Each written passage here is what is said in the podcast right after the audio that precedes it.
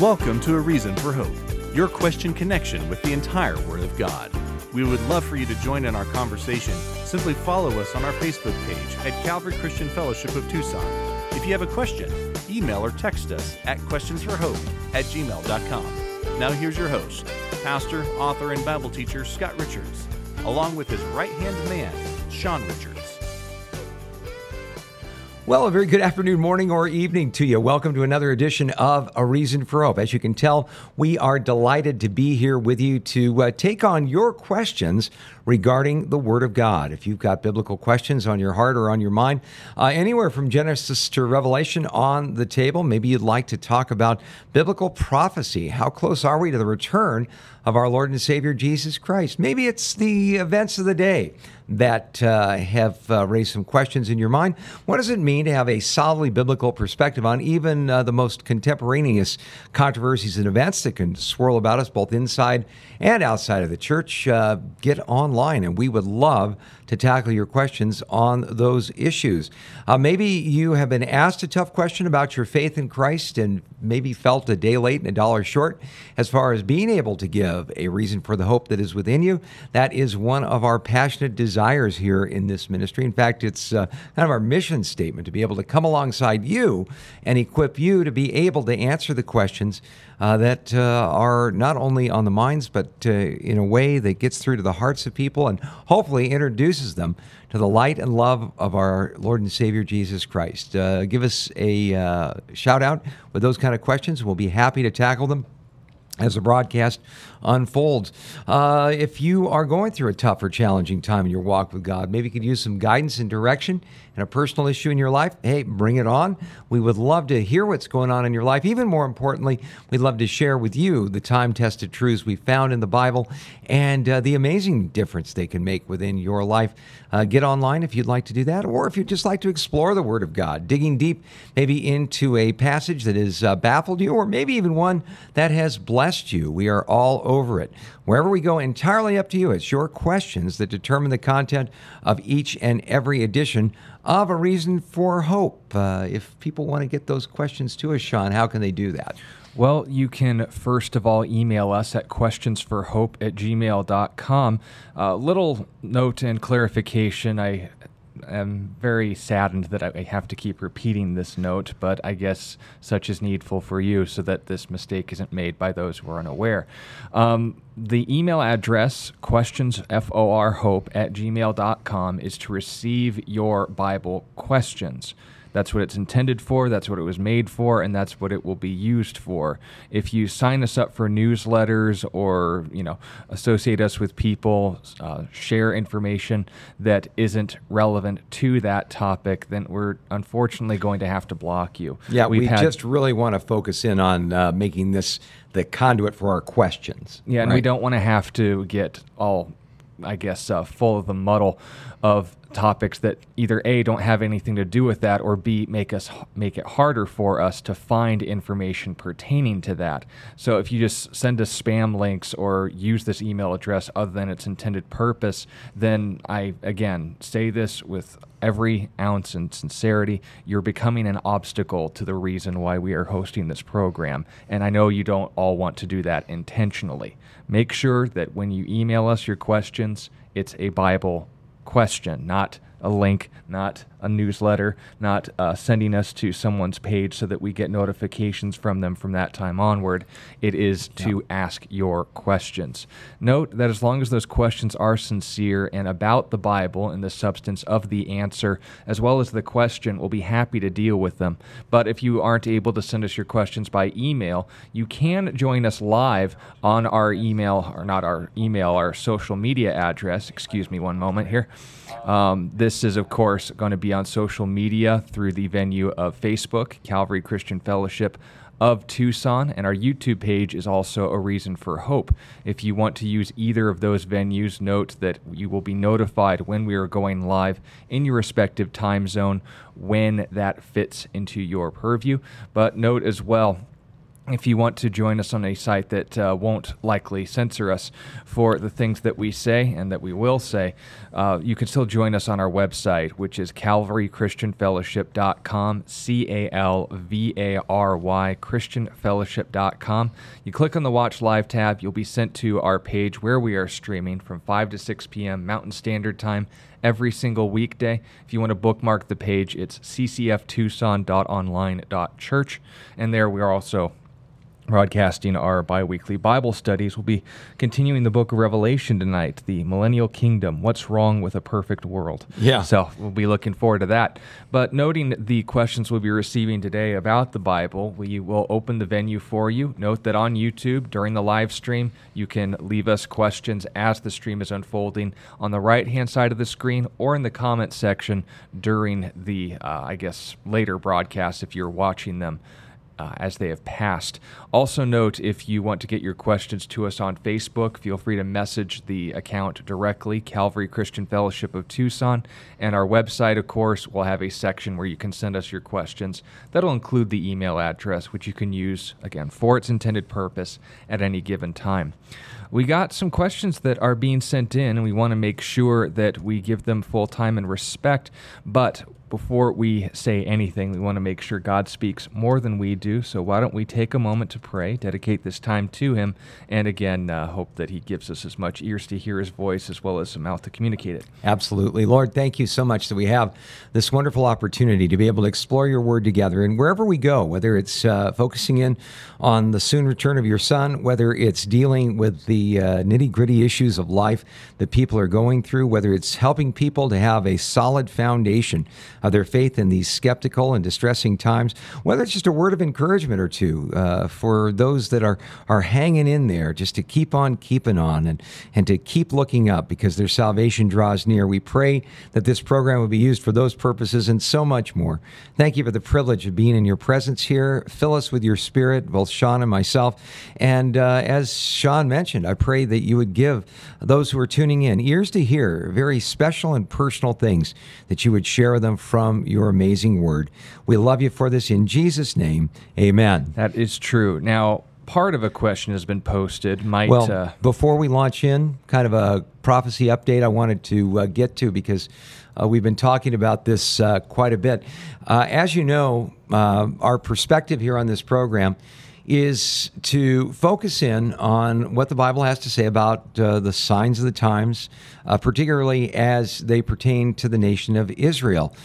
We are given a perspective in Scripture, and I think it was Don Stewart, our good friend, who once put it so wonderfully, that when it comes to the countdown for Jesus' return, Israel is God's hour hand, Jerusalem is the minute hand, and the Temple Mount itself is the second hand. Well, we definitely have an update today that pertains to Israel and really pertains, I think, to the exhortations that we've shared with you as a Reason for Hope family to be praying for the peace of Jerusalem. As you know, we've talked quite a bit about the revival of what is called the Joint Comprehensive Plan of Action, the so-called Iranian nuclear deal. And it seemed that no matter how bad this deal was or how the Iranians kept pushing for more and more concessions, it seemed like the United States and Europe, the European nations that were entering into this deal, along with the Russians, to supposedly put the brakes on Iran's nuclear ambitions. Well, it would do nothing of the kind. The idea of verification of the steps that Iran has made towards becoming a nation with nuclear weapons are really very scant and very easily avoidable in this agreement. It would also free up over $1 billion. That is with a B, $1 billion every month for the mad mullahs in Tehran to use to export their particular brand of Shiite extremism and terroristic violence in the Middle East and beyond. So we've asked you on a regular basis to be praying that the Lord would intervene and not allow this particular agreement to come to pass, that cooler heads would prevail. Well, fascinating article running on the honestreporting.com website today said this: a new nuclear agreement between Iran and the world powers is off the table and will not be signed, quote, in the foreseeable future. U.S. President Joe Biden's administration reportedly told Israeli officials in recent conversations. The news broke after Mohammed Morandi, an advisor to Iran's negotiating team over the weekend, said, quote, Iran won't accept ambiguities or loopholes in the text. Winter is approaching and the EU is facing a crippling energy crisis. Iran will be patient. Well, the possible restoration of this Joint Comprehensive Plan of Action, first proposed in 2015, has been at the center of Israel's concerns over the past year, with a concerned Jerusalem closely monitoring indirect talks in Vienna between Tehran, Washington, and the European nations. Israel carried on an intensive campaign, quote unquote, to prevent the revival of this dangerous accord, Prime Minister Yair Lapid revealed at this week's cabinet meeting. The nuclear deal that was being negotiated since President Biden entered the White House in 2021 focused on removing sanctions on the Iranian regime in exchange for partially restricting its capabilities to build a nuclear weapon. In recent weeks, the sides exchanged several draft agreements, including a final proposal brought forth by the European foreign policy chief, Joseph Borrell. According to experts cited by the Jewish News Syndicate, the pact under review would be considerably shorter and weaker than the 2015 Joint Comprehensive Plan of Action. Well, what has put the brakes on this particular agreement? Well, there's another interesting story that ran in the Jerusalem Post with this headline: Iran calls cyber attack claims, quote, baseless after Albania severs ties. The U.S. condemned an Iranian cyber attack against Albania, a full member of NATO, by the way, warning that it would take action to hold Iran accountable. Well, the Prime Minister of Albania, Edi Rama, said on Wednesday that Albania is ending its diplomatic relations with Iran, has ordered Iranian diplomats and embassy staff to leave within 24 hours. After an investigation into a cyber attack in July found that Iran is responsible. Rama said the extreme response is fully proportionate to the gravity and risk of the cyber attack that threatened to paralyze public services, erase digital systems, and hack into state records, steal government intranet electronic communication, and stir chaos and insecurity in the country. Well, once again, the Prime Minister of Albania said that the purpose of the attack was to destroy the Albanian government's internet infrastructure. In fact, last month, the cybersecurity firm Mandiant estimated that the July attack conducted by Iran through Russia was noted by a number of outlets. The U.S. strongly condemned the cyber attack. It was called a notably brazen operation by Iran Nexus threat actors. So, very interesting. The company Mandiant theorized that the attack indicates that Iran, quote, may feel less restraint in conducting cyber network attack operations going forward and may have an increased tolerance of risk when conducting cyber attacks.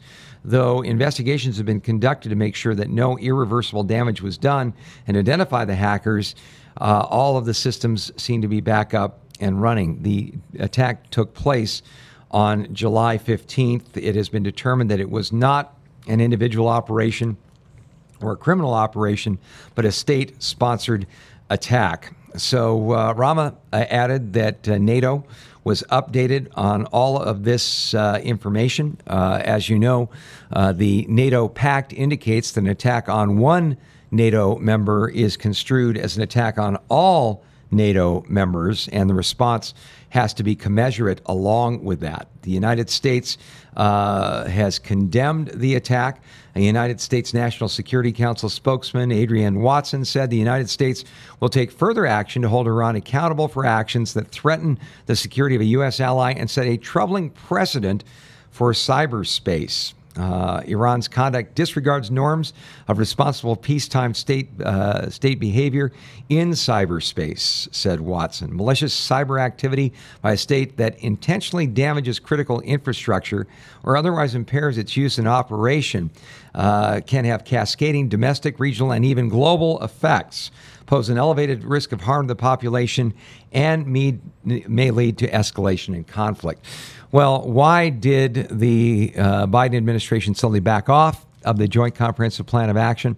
I believe two things may be coming into play here. First of all, the brazen attack by the Iranians on the Albanian internet infrastructure. Because they are a NATO ally, the United States' credibility as the lead nation of NATO was literally on the line if we didn't have some strong response to the Iranians as a result of what could actually be called these days an act of war. So that's one aspect of it. The other aspect of it was an event that didn't really get a whole lot of play in the mainstream media, but was very significant. The decision of the Saudi Arabian government not to increase production of petroleum, despite being directly requested to do so by our president. They asked so nicely. You know, as you know, the inflationary problems that we are having here are hitting people very, very hard. But one of the more dramatic aspects of it is the fact that the price of oil has and gas has doubled in the last 2 years here in this nation. And so our government went hat in hand to the Saudis and said, please, could you increase production so that we can lower the price of oil? We've already tapped into our strategic reserves. We don't really have anywhere else to go. The Saudis essentially said, in light of all this, no, we're not going to do that. And I think one of the reasons they decided not to do that was because of the United States cozying up to Iran in this Joint Comprehensive Plan of Action. You see, if Iran goes nuclear, that means that the Saudis have to go nuclear. Why? Because Iran are Shiite Muslims and the Saudis are Sunni Muslims. How do Shiites generally, Sean, feel about Sunnis? Well, on both ends, they see each other as hypocrites or people who are observing Islam with deficiency. As far as the history behind it, a summary of a summary, the fifth successor of Muhammad, the caliph, if you will, was set between two individuals. One was Muhammad's son-in-law, Ali, who the Shiites venerate as essentially a successor to his prophetic status and power, while the Sunnis, those who follow the Sunnah, the life lived out, literally, of Muhammad, consider that blasphemous, and they have the Quran's backing on that. But when they note these points about the right of succession, a war was fought, and one of the bloodiest wars in Middle Eastern history, between Muslims and other Muslims on this political succession. The majority of the Battle of the Trench, right? No, the Battle of the Trench was outside of Mecca. This was the Battle of the Camel, led against Aisha and her representative, Muisa, and Ali and his followers, who was, by the way, nicknamed the Commander of the Faithful. Yeah. So guess who won that battle? Yeah. But when we're talking about the point, the majority of Shiites, those who believe Ali is the rightful successor to Muhammad, and that anyone who bears this title of Muhammad's successor has this prophetic power, very supernatural bent, they're generally found in Iran. I know they're throughout the world in minority status, but as far as the two major sects of Islam, you're going to find it among those. There are others that have a more mystical bent, but that's the point that's being made. Sunni Muslims see Shias as not only following a false leader, someone who wasn't appointed by Muhammad, according to Aisha, who they blame for everything wrong with the world, but also put a point of emphasis on that source, that the understanding of the life that Muhammad lived out is continuing to be modeled by Ali and his successors. Also note as well, when we see the Sunni Muslims, they constitute the overwhelming majority, but the substance of Islamic teachings as far as the call to violence against those who do not believe in Allah, Surah 929 is in both of their Qurans. It's literally a political semantic issue, kind of like the, not necessarily doctrinal, but the social issues between Catholics and Protestants. Does the Pope actually inherit the status of the Vicar of Christ, as opposed to Protestants saying the Holy Spirit's still at work with us today and anyone speaking through him should be trusted on the merit of whether or not they're speaking the truth in alignment with God's Word? That's essentially the foundation of the issue, but it's enough that people suffer intense persecution on both sides for, because remember, the call to Islamic violence and jihad isn't just against the unbelievers, but the hypocrites, which they both regard each other as. They're both under a death penalty in Islam.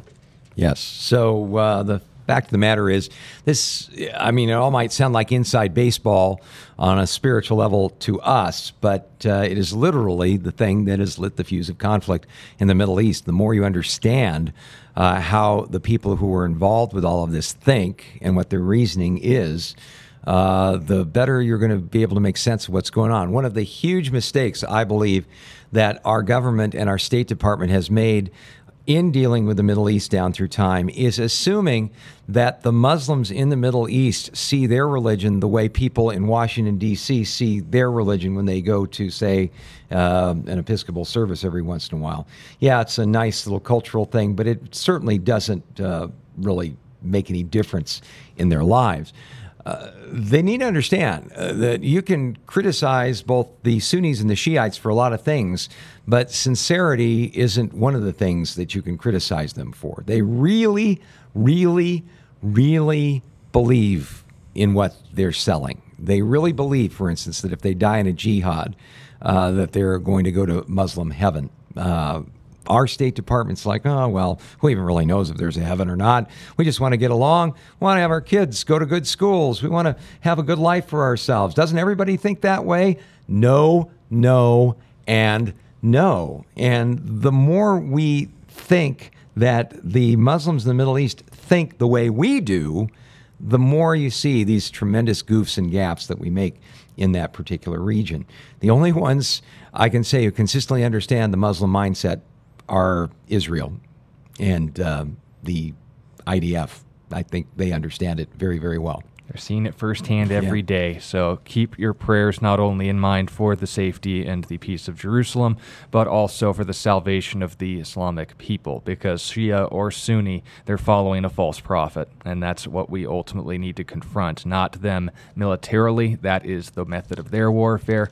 Our warfare, as 2 Corinthians chapter 10, I believe, says, is not carnal, but spiritual, for tearing down arguments and everything that exalts itself above the knowledge of God. So with that being said, we want to equip you for just that. I got a question from D-Master on YouTube, who essentially wants to know, and this was something that was brought up by our dear friend Robert Furrow in regards to Luke 22:1-6, regarding the issue of Judas Iscariot being predestined to betray Jesus as opposed to him having a choice in the matter with the eternal and very unfortunate consequences. So I guess the office of betrayer and the status of Judas as betrayer, were those both decided? Were those both caused? And ultimately, where do we draw the line between the two scripturally, given the information that we have? Yeah, was Judas caused to betray Jesus to fulfill prophecy, or did Judas choose to betray Jesus because of his own desires and his own character flaws? I would say the answer is both. And Scripture doesn't emphasize one over the other. You know, it's interesting how with Judas Iscariot, and it's a great example of this, even though at the Last Supper, Jesus identified the one who dipped his hand with him in the dish. That is, the guest of honor at the dinner was going to be the one who would betray him. He warned that it would be better for this man if he had never been born. I mean, talk about a cosmic implication-loaded statement. And yet, Judas went out and did that. Even when Judas came to betray Jesus in the garden, Jesus allowed Judas Iscariot to kiss him. And he said, "Friend, why have you come?" I mean, even at that late date, Jesus is still extending friendship to this man who had every intention of seeing Jesus sold out for 30 pieces of silver, as the facts relating to Scripture and as the proverbial example of being a horrible sellout and a traitor goes. Did Judas have to do it? Well, the prophecy had to be fulfilled. Did Judas do it? Yeah, he sure did. Could Judas have repented of what he did? Well, he repented, we are told, to a certain level, in that he brought his 30 pieces of silver back to the chief priests, and he confessed the fact that he betrayed innocent blood. And they said, "What is that to you? To us, you see to it." And Judas threw the money in the temple treasury and stormed out. Now, at that moment, Judas Iscariot faced an existential choice, if you want to use that word. He could either take his life into his own hands and pay his own price for his sins, if you will, by taking his own life. Or he could have, like Simon Peter, remember, who also denied knowing the Lord, not once, not twice, but three times, wait around and see if those other statements that Jesus made about rising from the dead actually came to pass and could have experienced reconciliation. Could that have happened? Could have. Did it happen? No, it did not. So, could Judas Iscariot have found forgiveness? Possibly. He certainly didn't. We're sort of talking about hypotheticals. But understand something. The Bible indicates that even though God knows prophetically what is going to come to pass, this does not in any way, and I think this is the nub of the question, I'll get your take on it, Sean, but the nub of the question is, does the idea of predictive prophecy abrogate the idea of free will? No, and let me give you an example where I think we see that it does not, where both things are true at the same time. It's found in the book of Jeremiah, chapter 38. We're told in Jeremiah 38, things were kind of coming down to the wire as far as the kingdom of Judah was concerned, as far as the king of Judah, a man by the name of Zedekiah, was concerned. The Babylonians had come and pretty much surrounded the city and were intending to take it. Zedekiah the king sent and had Jeremiah the prophet brought to him at the third entrance of the house of the Lord. And the king said to Jeremiah, "I will ask you something, hide nothing from me." Jeremiah said to Zedekiah, "If I declare it to you, will you not surely put me to death? And if I give you advice, you will not listen to me." So Zedekiah the king swore secretly to Jeremiah, saying, "As the Lord lives, who made our very souls, I will not put you to death, nor will I give you into the hand of these men who seek your life." Then Jeremiah said to Zedekiah, "Thus says the Lord, the God of hosts, the God of Israel, if you surely surrender to Babylon's princes, then your soul shall live. The city shall not be burned with fire, and your house will live. But if you do not surrender to the king of Babylon's princes, then the city shall be given in the hand of the Chaldeans. They shall burn it with fire, and you shall not escape from their hand." And Zedekiah the king said to Jeremiah, "I am afraid of the Jews who've defected to the Chaldeans, lest they deliver me into their hand and they abuse me." But Jeremiah said, "They shall not deliver you. Please obey the voice of the Lord, which I speak to you. So it shall be well with you, and your soul shall live. But if you refuse to surrender, this is the word that the Lord has shown me. Now behold, all the women who are left to the king of Judah's house shall be surrendered to the king of Babylon's princes. And those women will say, 'Your close friends have set upon you and prevailed against you. Your feet have sunk in the mire, and they've turned away again,'" a mocking song that they would sing. "So they shall surrender all your wives and children to the Chaldeans. You shall not escape from their hand, but you shall be taken by the hand of the king of Babylon, and you shall cause the city to be burned with fire." And Zedekiah said to Jeremiah, "Let no one know these words, and you shall not die." So, here we see that Zedekiah had a genuine choice. He was told by God that if he surrendered to the oncoming army of the Babylonians, open the gates, let them take over, he would not die. He would not be handed over to his enemies who'd already defected to the Babylonians, and the city would not be burned. As well as his eyes and his kids. Yeah. So Zedekiah makes a choice.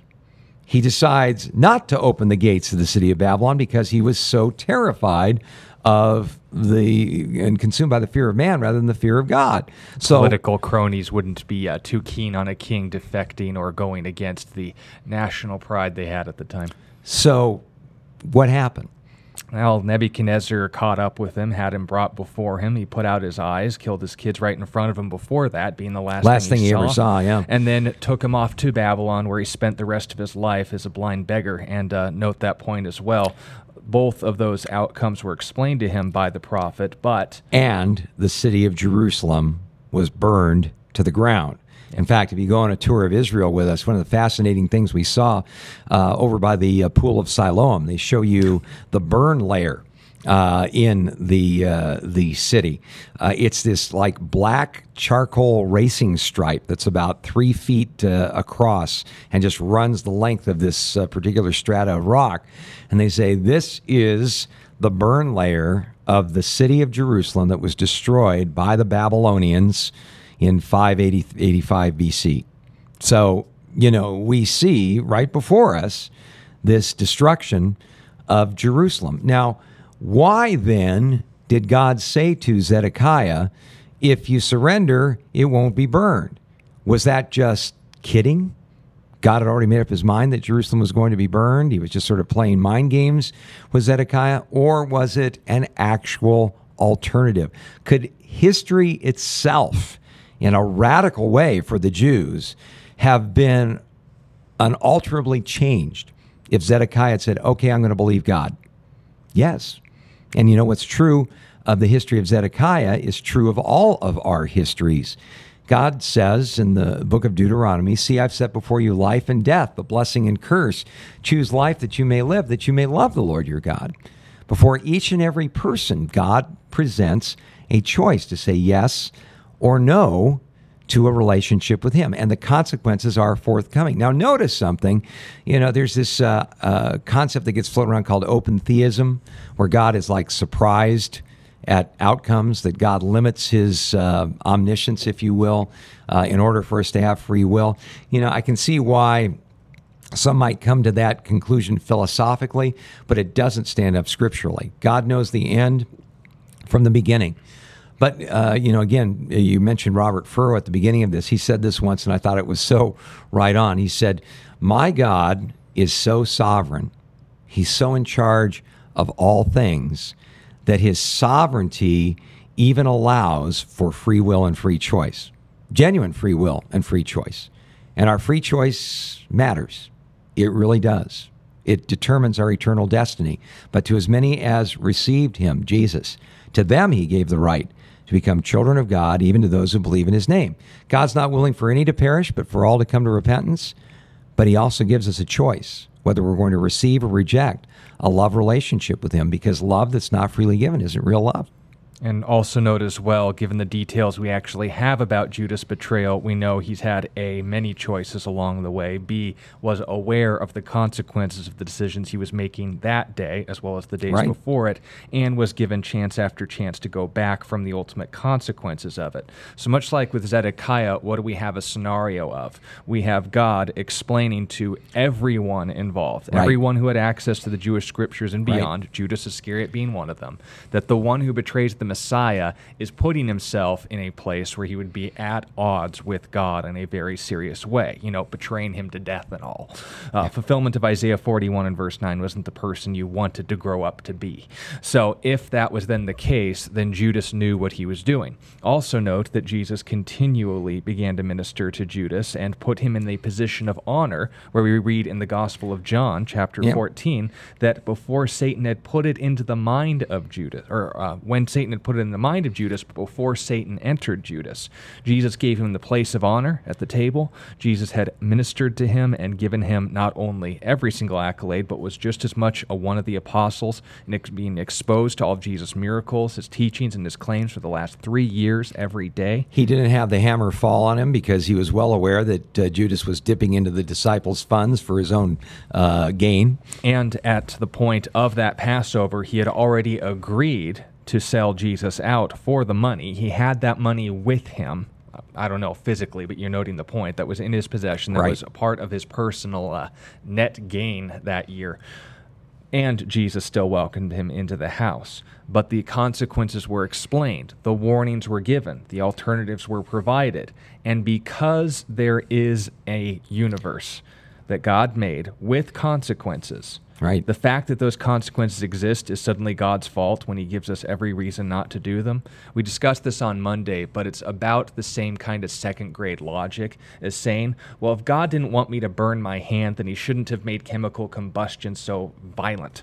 If God really loved me, then he would let me play around with fire because that's what I wanted to do with my life. How dare God make a world where there are consequences for my choices? He predestined me to do it. It's really his fault. Yeah, I mean, we were talking before airtime about Britney Spears coming out as an atheist, and her rationale behind that was, if there was really a God, why would he let me live in such a messed up family?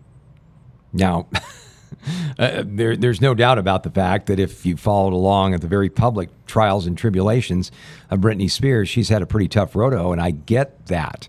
But, it just reminds me of the old saw. Friedrich Nietzsche once said that God is dead, but the Bible says something else. Man is dead without God. In other words, we're spiritually separated from him. And because we're spiritually separated from him, guess what? We end up doing terrible things to each other. To blame God for individuals using their moral free agency to do terrible things. I kind of wonder if people would really want it both ways. Well, why would God allow my family to be like this? Well, consider the alternative. How would you feel if God came to your family and overrode their free will at every point so that they were just a perfect, loving family the whole time? You would have no free will, no free choice. You would not have the dignity of being made in the image and likeness of God, but you'd probably have a few less problems along the way while you lived your life like a robot. The fact of the matter is, God gave us free will and free choice because without it, a real love relationship with him is impossible. He fully considered the cost of that choice because we are told that Jesus is the Lamb who was slain before the foundation of the world. He knew that he would enter into this messed up world that we have made through our own wrong choices and our own moral defects. He would live a perfect sinless life in the person of Jesus, take that life, and die on a cruel Roman cross for your sins and my sins, and then rise from the dead so that we could be forgiven for our sins. Instead of saying, and you guys did talk about this quite a bit on Monday, why hasn't God made the best of all possible worlds? Well, who's to say that this isn't the best of all possible worlds that we live in right now, a world where we do have the opportunity while we are here to say yes to a genuine relationship with a true and living God? Well, if given alternatives, we'll Sherlock Holmes this a bit. We have four alternatives. If we see the world that we live in today, where the ultimate virtue is allowed to be expressed, the possibility for the greatest good, and the possibility for the existence of evil, we have to ask what else could God have done? And reasonablefaith.com has laid this out fairly eloquently. You can check it out on your own time. He could have created no world, no possibility for evil, no possibility for anything going wrong, because the only thing that would be existing would be God, the nature and foundation for goodness. So if that is then the case, we need to ask the question, if he did create a world, if he did make something, could he make it where only good decisions would be allowed? Well, he could have, but note that would not be creation. That would be expansion. There would just be a physical aspect to God's nature being represented, and it wouldn't be any more meaningful than if I were to simply sit in a different chair. I'd just be represented. It wouldn't be anything more than what you already had. The third possible world would be where justice was emphasized. The moment that someone would, in fact, reject God's standards, they would be immediately accountable for it, and the long branching consequences of that nature on display would in fact be done away with immediately. But note, that means all of creation is wiped out the moment that it separates itself from God. Adam and Eve obviously being the first, and all of us coming from Adam and Eve according to the Christian worldview would then mean nothing exists. We'd be back to the first world. The only thing that would exist would be God. The fourth option, of course, is an interesting one, in creating a world where only things can function in goodness, or a world where only justice is emphasized. The fourth possible world would be one where we live in now, the alternative to not anything apart from God existing is allowing something other than God to exist. I think that makes sense.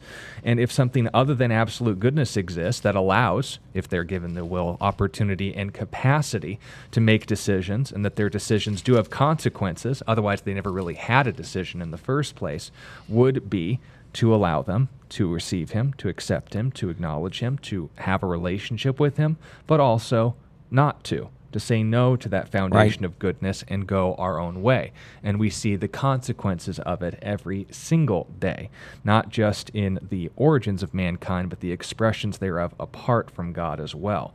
Every single day we see more and more God's, as the meme shows of Perry the Platypus staring openly into the heavens, every day we stray further from God. It's that kind of image. So when we're talking... he's Perry the Platypus. Yeah, so he knows things. But when we're talking about this issue, we need to keep that in mind. If we ask, well, why didn't God do it this way? Well, he didn't, and he's the best possible being. So if you want to put in a job application against an omniscient being for the way that he does things, I'd either call you arrogant or silly.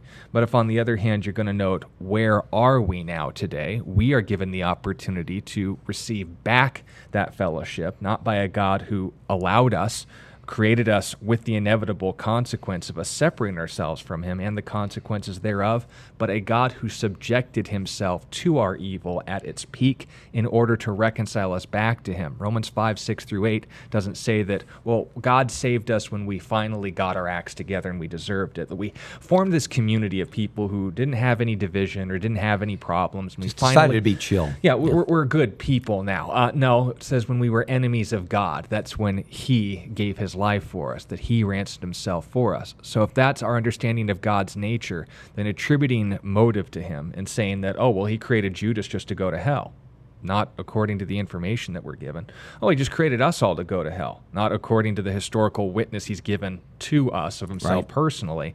Oh, well, God just created hell because he's just that kind of person. Well, not given the information that we have about hell itself, let alone about God. Go off the information we know, and hopefully that is clear, but make sure that this is also understood in light of the full revelation, not in light of speculation, given a lack of that insight. Hey, how about this question, getting into revelation or speculation? I love this. Nina on our calvarychristianfellowship.com website, check it out if you haven't, asked the question, why is the church divided, and who is to say that you're right, Sean and Scott? How do I know you aren't false prophets? Well, I asked 5 times, and I wasn't given an answer, so we're going to have to wait for that answer. Well, let me answer that question, because I think it's an important one. How do you know that you can trust what you hear on this particular broadcast? Well, let me share with you a couple of things.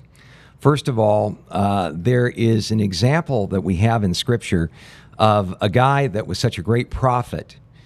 Jesus said, among those born of women, no one has arisen greater than this guy. His name was John the Baptist.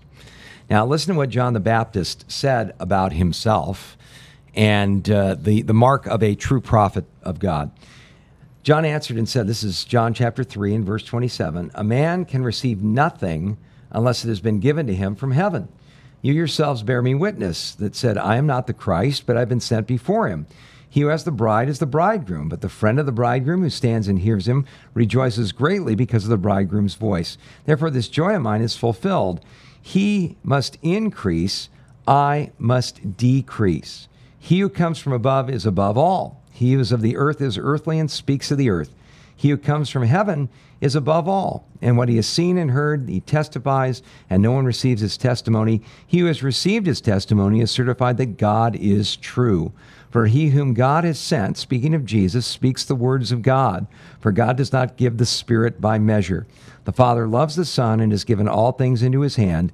He who believes in the Son has everlasting life, and he who does not believe the Son shall not see life, but the wrath of God abides on him. Now, notice something that characterizes a guy that got 2 thumbs up as a true prophet of God by no less an authority than Jesus himself, Nina. You can look that up in Matthew chapter 11 and verse 11. He continually pointed to Jesus. Even a guy who basically could say, hey, you know what? The book of Isaiah speaks about me. I'm prophesied in that book. He didn't stand on that. He goes, don't you know that I'm the forerunner of the Messiah? You need to give me my propers. You need to give me my respect. No, listen to what he said. He must increase and I must decrease.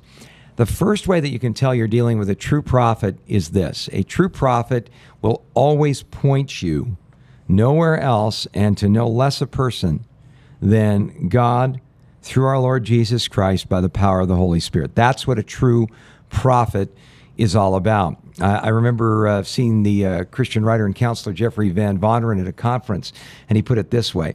A true prophet points upward and says, look at God. A false prophet says, look at me.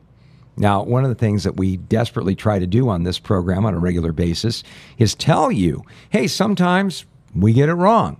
Our theology isn't perfect. Now we see through a glass darkly, but then face to face. But the other thing that we will say to you that I think can maybe give you a little confidence about all of this, whether we're a valid source of spiritual truth or not, is Acts chapter 17 and verse 11. There we are told that the believers in Berea were more noble-minded than those who were at Thessalonica, for they received the word with eagerness and searched the scriptures daily to find out if these things were really so. Now, two characteristics of the Berean believers. What were they? They not only heard what they said, they made sure that they were checking out, we'll get to that in a second, what was actually said, not what they thought they said or what they think that Paul was saying, but they searched these scriptures. If he gave citation, evidence, eyewitness testimony to the sort of things that he was claiming, they checked it out with the people that made those claims, that saw those things themselves in the first place, to see if those things were really so. They were willing to hear someone other than themselves talk, which I know is hard for us as human beings. But on top of that, they didn't say, well, he said it, that settles it. I want to know if what he's quoting, what he's representing, actually makes sense given the information that's available. And one of the things that we constantly exhort you all to do, and we don't say it because it's a nice thing to say, but we say it serious as an undertaker, is this. Don't believe something you hear on this program just because we said it. You look into the scriptures. When you stand before the Lord someday, Nina, God is never going to look at you and say, well, what did Scott and Sean say about that issue? He's going to say, no, what did you do with the gift of my word that I've given to you? So if we are able to do anything on this broadcast, our goal is to tell you the truth, the whole truth, and nothing but the truth. So help us God as he reveals these things in the scripture. And as we say, we are open to correction. If someone says, oh, wait a minute, haven't you thought about this particular verse? Or I heard you say this, and I'm not sure that's scripturally accurate. Boy, we are under the same authority that you are, Nina. And one day we will give an account before the Lord for how we handled his truth. So could we be false prophets? That's one of those tail-chasing questions that I think you'll never be able to answer, because how can you really know the heart of anybody else? But what you need to judge, Nina, is the content that you get on this program. Is it scriptural? Is it backed up by the clear, in-context teaching of God's Word on whatever subject that we may be addressing? And sometimes we get it right, and we'll be the first ones to say sometimes we get it wrong. That's why we never tell you to put your faith and your trust in A Reason for Hope. That's why we never tell you to put your faith and your trust in Calvary Christian Fellowship. That's why we never tell you to put your faith and your trust in Calvary Chapel. We tell you only to put your faith and trust in Jesus, because in Romans chapter 10, we are told, the one who believes in him will never be put to shame. So there you go. Be a Berean. Yeah, we'll take a pause on that, but I want to revisit some of the side comments that were made along the way. I think it'll be good ammunition for those listening as well that want to have more objective conversations in the future. But before we get into that, got a question from Annie regarding Judas committing suicide after betraying Jesus. Can't we assume he repented and so is saved by Jesus Christ? Well, Annie, unfortunately, we would love for the fact for all to come to repentance. We'd want to share God's heart in that. There is, in fact, a consequence that was plainly spelled out for Judas, not because of what he did do, but what he didn't do. And you can find this in Acts chapter 1, where it notes his ultimate spiritual fate. The thing that ultimately separated Judas from God forever wasn't the fact that he committed suicide, wasn't even the fact that he betrayed Jesus. It's that he, like anyone else who refuses a relationship with Jesus, will not be forced to have a relationship with him forever. And while Judas was exposed to the miracles, performed them in Jesus' name, had access to the teachings, and of course was given those second chances right until the end, the repentance that he demonstrated, and that word is important, wasn't back to Jesus, because repent, metanoia literally, means a turning around. The turning around wasn't to Jesus from his betrayal of him. It was only concerning the money and what he did with it. And that was demonstrated in the eyewitness accounts themselves. He took the money, notice the focus, he threw it down in the temple when they refused to take it back by admitting he had sinned and, of course, betrayed innocent blood. But what's interesting as well is that's just stating the obvious. He didn't then seek out Jesus, who, by the way, also was betrayed by 11 other individuals that night, the most prominent of which was the Apostle Peter, who betrayed him not once, not twice, but 3 times that same night. But what was the difference? Judas Iscariot hung himself outside the city, gave no room for repentance to Jesus. Note that point. Peter wept bitterly, but after the resurrection, and you can read this in John chapter 20, I believe, that he met him by the 21, yeah. On the seaside of Galilee when they went back to their fishing job, and Jesus reminded Peter, not only that I've called you to something, but that you are, in fact, restored. He gave him 3 chances. How many times did he deny him? 3 chances to say, do you love me? If Judas Iscariot had hung in there, which we know he didn't, then he would have been given that same offer. But knowing his heart all the way up till the end, the proof, I guess, is in the pudding. The question is, how do I avoid being a Judas? By making sure, as we've stated, that you have not only repented from the things that you've done that have separated you from God, but repented to the one who's unified you with God. That's what Judas was lacking, and Acts 1 spells that out. Yeah, the only thing I'd add to that, Annie, is this. Sometimes we make the mistake of assuming because someone feels bad, they've repented, or, you know, cries crocodile tears, or even makes some gesture of repentance. We confuse that with biblical repentance. In 2 Corinthians chapter 7, the Apostle Paul said this in verse 9, "Now I rejoice not that you were made sorry, that your sorrow led to repentance. For you were made sorry in a godly manner, that you might suffer loss from us in nothing. For godly sorrow produces repentance, leading to salvation, not to be regretted. But the sorrow of this world produces death. For observe this very thing, that you sorrowed in a godly manner. What diligence it produced in you, what clearing of yourselves, what indignation, what fear, what vehement desire, what zeal, what vindication. In all things you prove yourselves to be clear in this matter." So what the Apostle Paul was saying is that godly sorrow, that's usually what we confuse with repentance, and Judas was all over that. I don't know if it was godly. I think he just felt guilty. But that never drove him back to Jesus. All that did was drive him to an early end, and what Jesus said about him ended up being prophetically fulfilled. All right. Question from Mac, who wants to know the significance of Luke 12:48. Are we held to a higher standard if we know more on the Bible and compared to those who don't follow, I believe is what you were saying. Again, remember, that's the punchline of a parable. I'm not qualified. I'll hand this off to you. You've had more than 20 years of ministry. That's the rule. But in Luke 12, verses 42 through 48, that is one big conversation. The illustration was 2 servants were put in charge of things, and the person, of course, who was put in charge and was expecting his master was rewarded. The one who neglected his responsibilities with the mindset and attitude of, in the context of the end times, by the way, my master delays his coming and began to be abusive towards his fellow servants, did what? Well, he was punished for his negligence, for his actions. And the concluding 3 verses are this. I'll start in verse 47.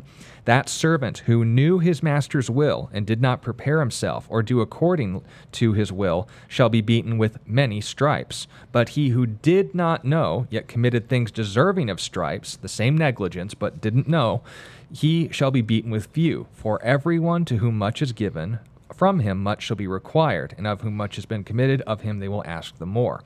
Now, obviously, he goes on to emphasize the same point, but what was that point in the parable? Well, the point in the parable is to watch for the return of Jesus and to watch in such a way that it affects your life.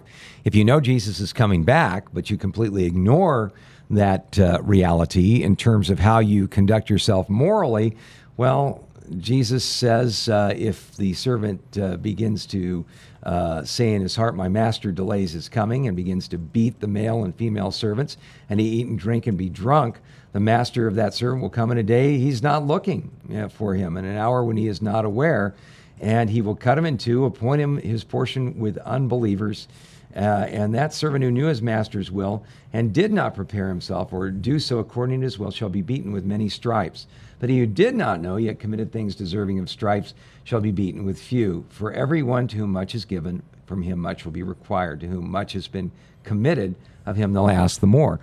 You know, basically what this comes down to is this. God will judge everyone based upon the light that they have. And it ties into a classic question that we get asked quite a bit on the program. What about the person who never heard about Jesus? You say that there is salvation in no other name, that he is the way, the truth, and the life. What about the person who never got an opportunity to hear about Jesus? Well, a couple things. First of all, if you want to see the incredible lengths that God will go to, literally moving heaven and earth to get the message of salvation to just one person, however unlikely, read Acts chapter 10 about the salvation of the Roman centurion Cornelius and how he had to drag literally Simon Peter, kicking and screaming after giving him a vision, into Cornelius's house. He had to go against years and years and years of cultural Roman training that says Rome's number one, we're the best. Why in the world would this guy be interested in the God of the Bible anyway? But lo and behold, God gets the message to him. So anyone who has the slightest inclination to want to turn to God, God will move heaven and earth to get that message to him. And God's not limited by missionaries being available and things like this. Certainly, God can get the message to anyone who asks. But whenever anybody asks me that question, Sean, the obvious answer to the response to that question is this. God will take care of that noble savage who never had the opportunity to hear, in perfect justice and in perfect mercy. He never gets it wrong.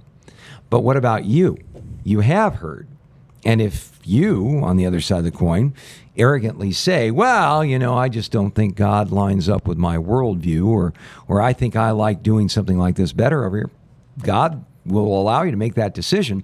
But he, as seems to be the theme of our broadcast today, will also hold you accountable for it.